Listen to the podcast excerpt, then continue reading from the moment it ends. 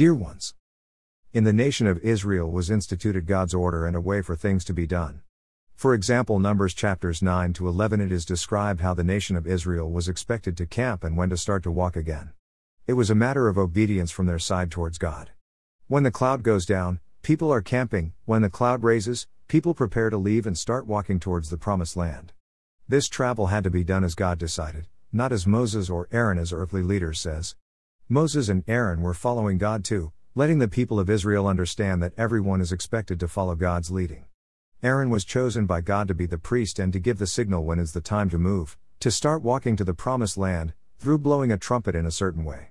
When Aaron was blowing the trumpet differently, the people stopped and camped, expecting God to move again. In God's kingdom, His rules are to be followed. He decides the time to move or to stay in a new direction of life, and He speaks to His chosen people. Chosen does not mean necessarily the leaders of a church, it means the leader of the family, the head man and husband. God is guiding every family differently, and He chose the man to lead the family, to be the head, and Him is giving direction for the family. Man's job is to hear God's voice and to announce clearly the family the direction, the time of moving in one direction or another and when to stop moving in one direction or another. In a culture where the woman is taking this role for different reasons, the woman of God is called to let and encourage their husbands to hear God's voice, His direction and instructions, to announce the family God's decisions and to act by leading them to their promised land.